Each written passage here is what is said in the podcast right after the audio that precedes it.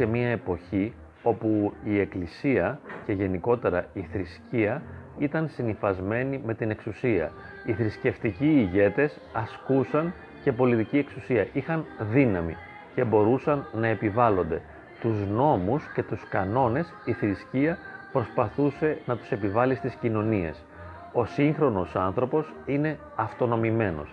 Αυτό είναι σημαντικό. Θα μπορούσαμε να πούμε ότι είναι πραγματικά σπουδαίο το γεγονός της αυτονόμησης του ανθρώπου.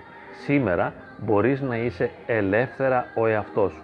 Μπορείς να κάνεις αυτό που θέλεις. Μπορείς να επιλέξεις εσύ για τη ζωή σου. Και υπάρχουν πολλά σύγχρονα κινήματα και τρόποι σκέψης, μεταξύ των οποίων και η ψυχοθεραπευτική σκέψη, που δίνει ιδιαίτερη σημασία στην ιδιαιτερότητα του προσώπου.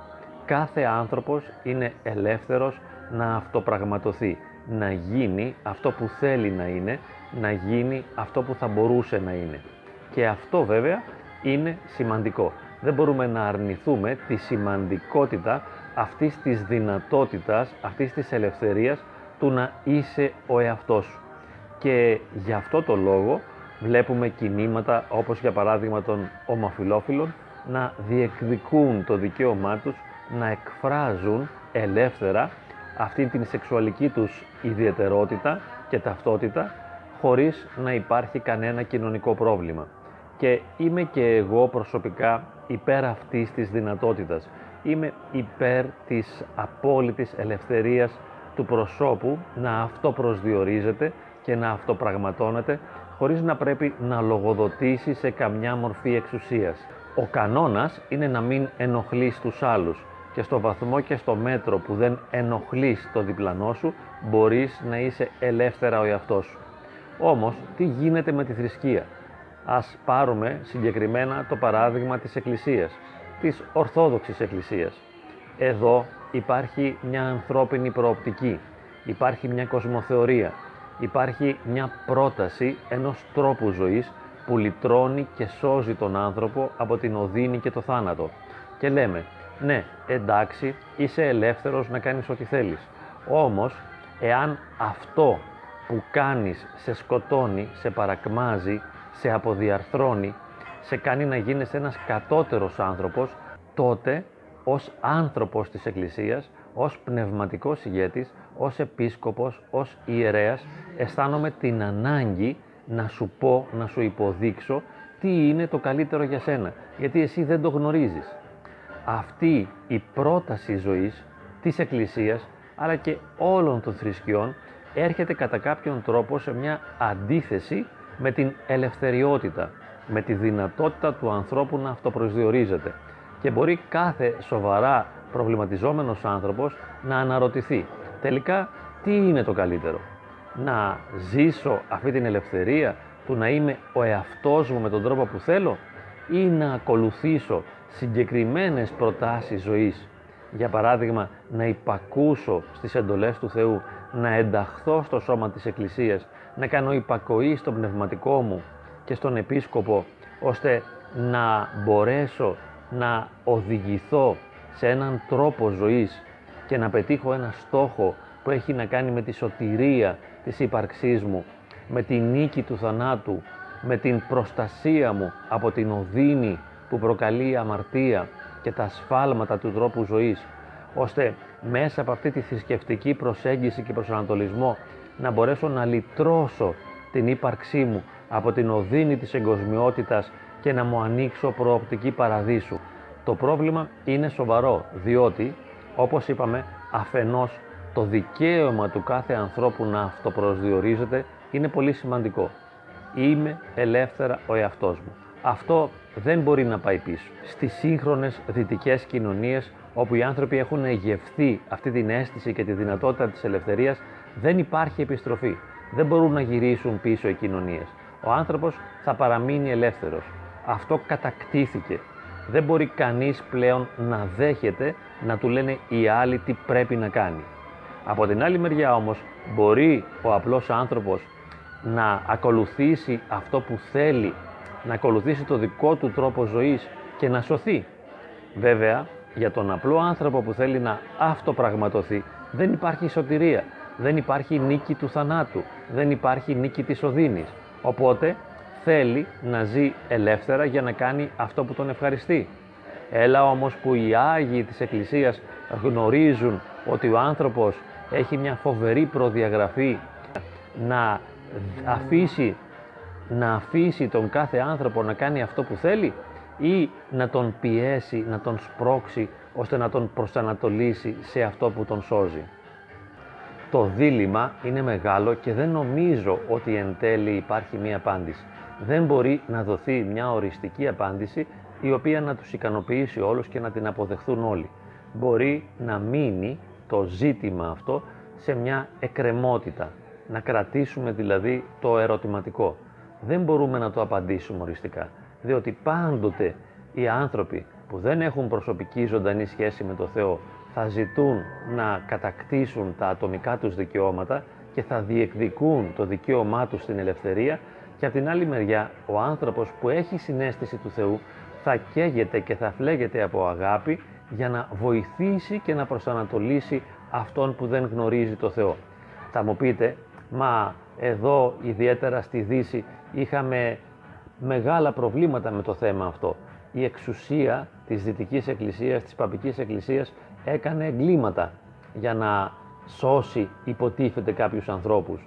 Τους έκαιγε, τους θανάτωνε για να τους σώσει. Σίγουρα δεν μπορούμε να δεχτούμε μια τέτοια νοοτροπία. Σίγουρα δεν μπορούμε να πιέσουμε τους ανθρώπους. Νομίζω σε αυτή τη σύγχρονη κοινωνική πραγματικότητα η Εκκλησία, γενικά οι πνευματικές ηγεσίες δεν μπορούν πλέον να ασκούν εξουσία. Οφείλουν να σέβονται την ιδιαιτερότητα των προσώπων. Δεν μπορούμε να διαφύγουμε από αυτό. Σεβόμαστε λοιπόν απόλυτα την ιδιαιτερότητα του κάθε ανθρώπου να ασκεί το δικαίωμα της ελευθερίας του. Κάθε άνθρωπος είναι ελεύθερος να είναι αυτό που είναι, να κάνει αυτό που κάνει, να επιλέγει το πώς θα ζήσει.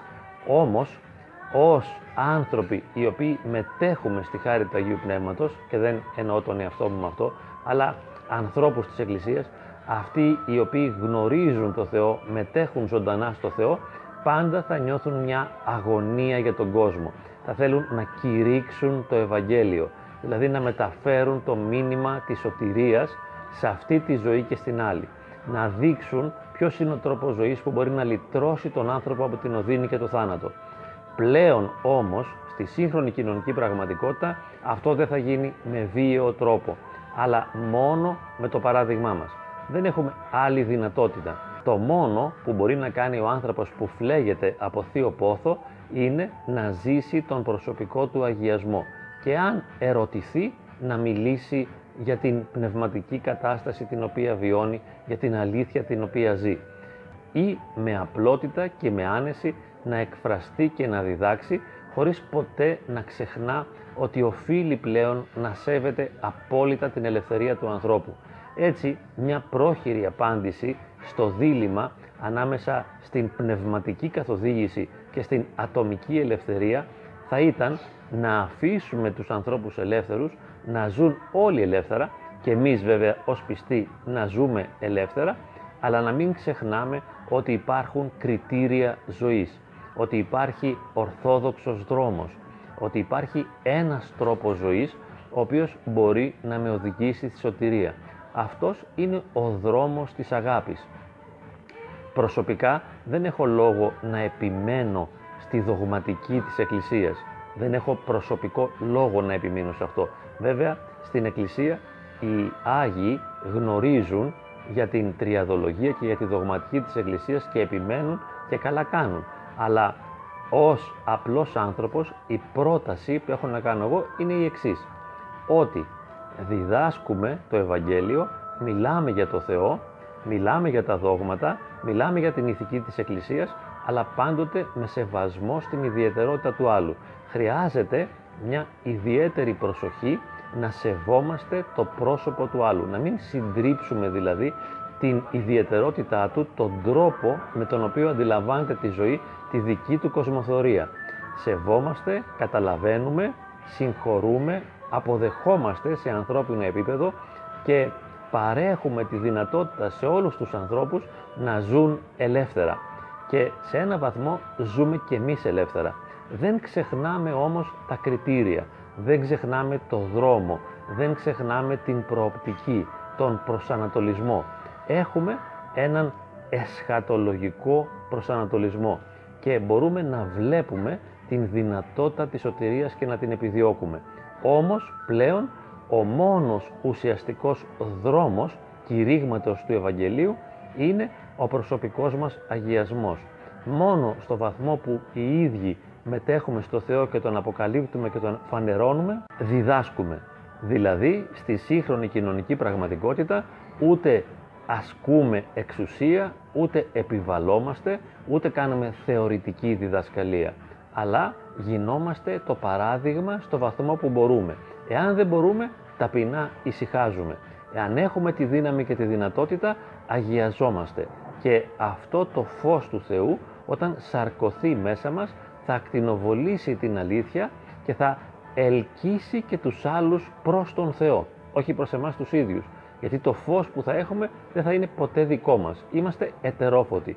Εάν ενωθούμε με το φως του Θεού, θα το ακτινοβολήσουμε και οι άλλοι θα ενθουσιαστούν από αυτό, δηλαδή θα καταστούν ένθεοι και θα μπορέσουν και αυτοί να μετέχουν στη χάρη του Θεού, επειδή θα την έχουν δει φανερή στο δικό μας πρόσωπο. Η μόνη μας δυνατότητα είναι να γίνουμε αγάπη, να γίνουμε Άγιοι.